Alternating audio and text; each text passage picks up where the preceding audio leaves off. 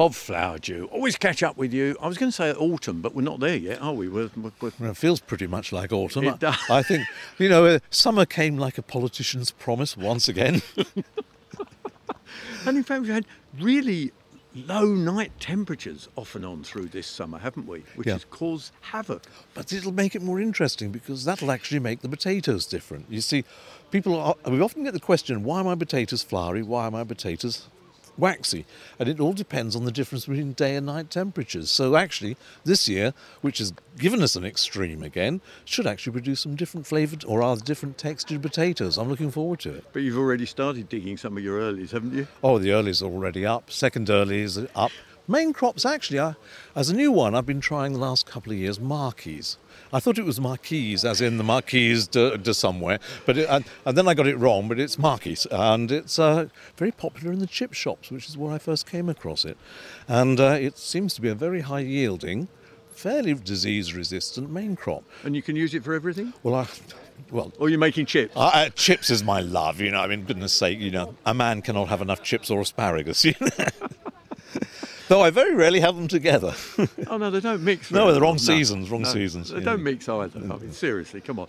Now, how about your fruit this year? Because you're you're very keen on fruit, Mm. aren't you? well, as usual, because they've got the feet down, they managed to cope with the lack of water. Um, the cherries, though, split an awful lot because we just had that one dash of rain, that very little, but it came just when they were um, swelling, which was a shame. I ate them anyway. Um, the apples, good crops. I've had to thin very heavily for the ones I want to Huge store. amount of apples. Yeah, and these the early ones, the Discovery, lovely colour, lovely flavour, but very small.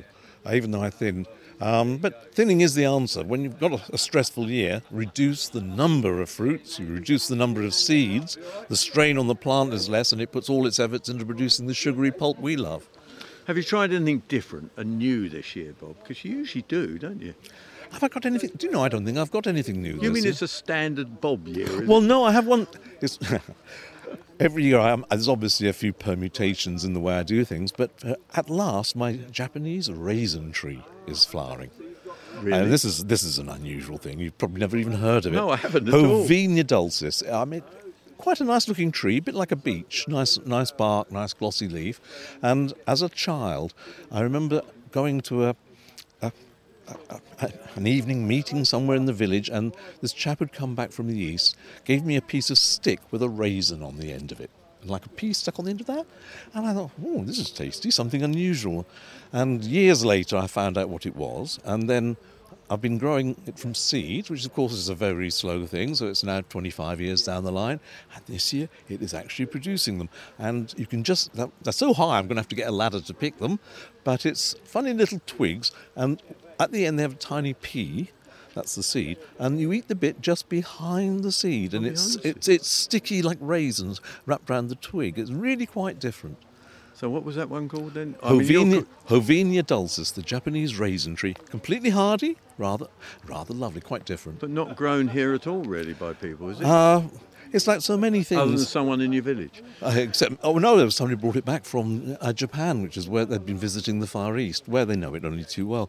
But there's a lot of these things. Another one that I've got uh, is it's Xanthoceras sorbifolium. It's called the yellow horn, so it does have a local name, and it's rather fascinating. It's got beautiful flowers. Um, in some ways, it would remi- remind you of a horse chestnut, except they're along the branches, not on candles. And uh, it produces these big pods which have an edible seed, like a nut, a black macadamia nuts inside. And uh, every part is edible the leaves, the flowers, and the seeds. Um, and again, it, it's, we've known it for maybe 150 years, but nobody grows it. And I wondered why. Anyway, I tried, and I couldn't get the seeds to come up.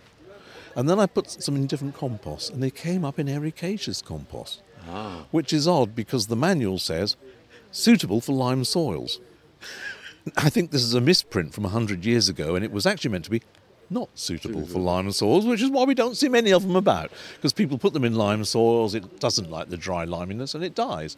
Um, whereas I put it in a very leaf mould rich soil because I found that it, as I said, didn't like limey composts, and uh, that fruit's now rather beautiful. See, and you were saying you're not growing anything unusual, didn't you, earlier? Uh, Well, this year. I haven't started off anything unusual. No, I mean, uh, it's every year I try the odd thing, but I haven't. There's nothing that stands out to me that you know. I thought, oh, wow, this is so different. I've got to have that again. But pretty good year, really. Ah, Every year's a good year if you're a gardener. You learn to look at your successes and turn an absolute your back on the ones that didn't work. That's the way to be. Because a farmer only has four crops, a gardener has forty, so we can't expect to get all of them right.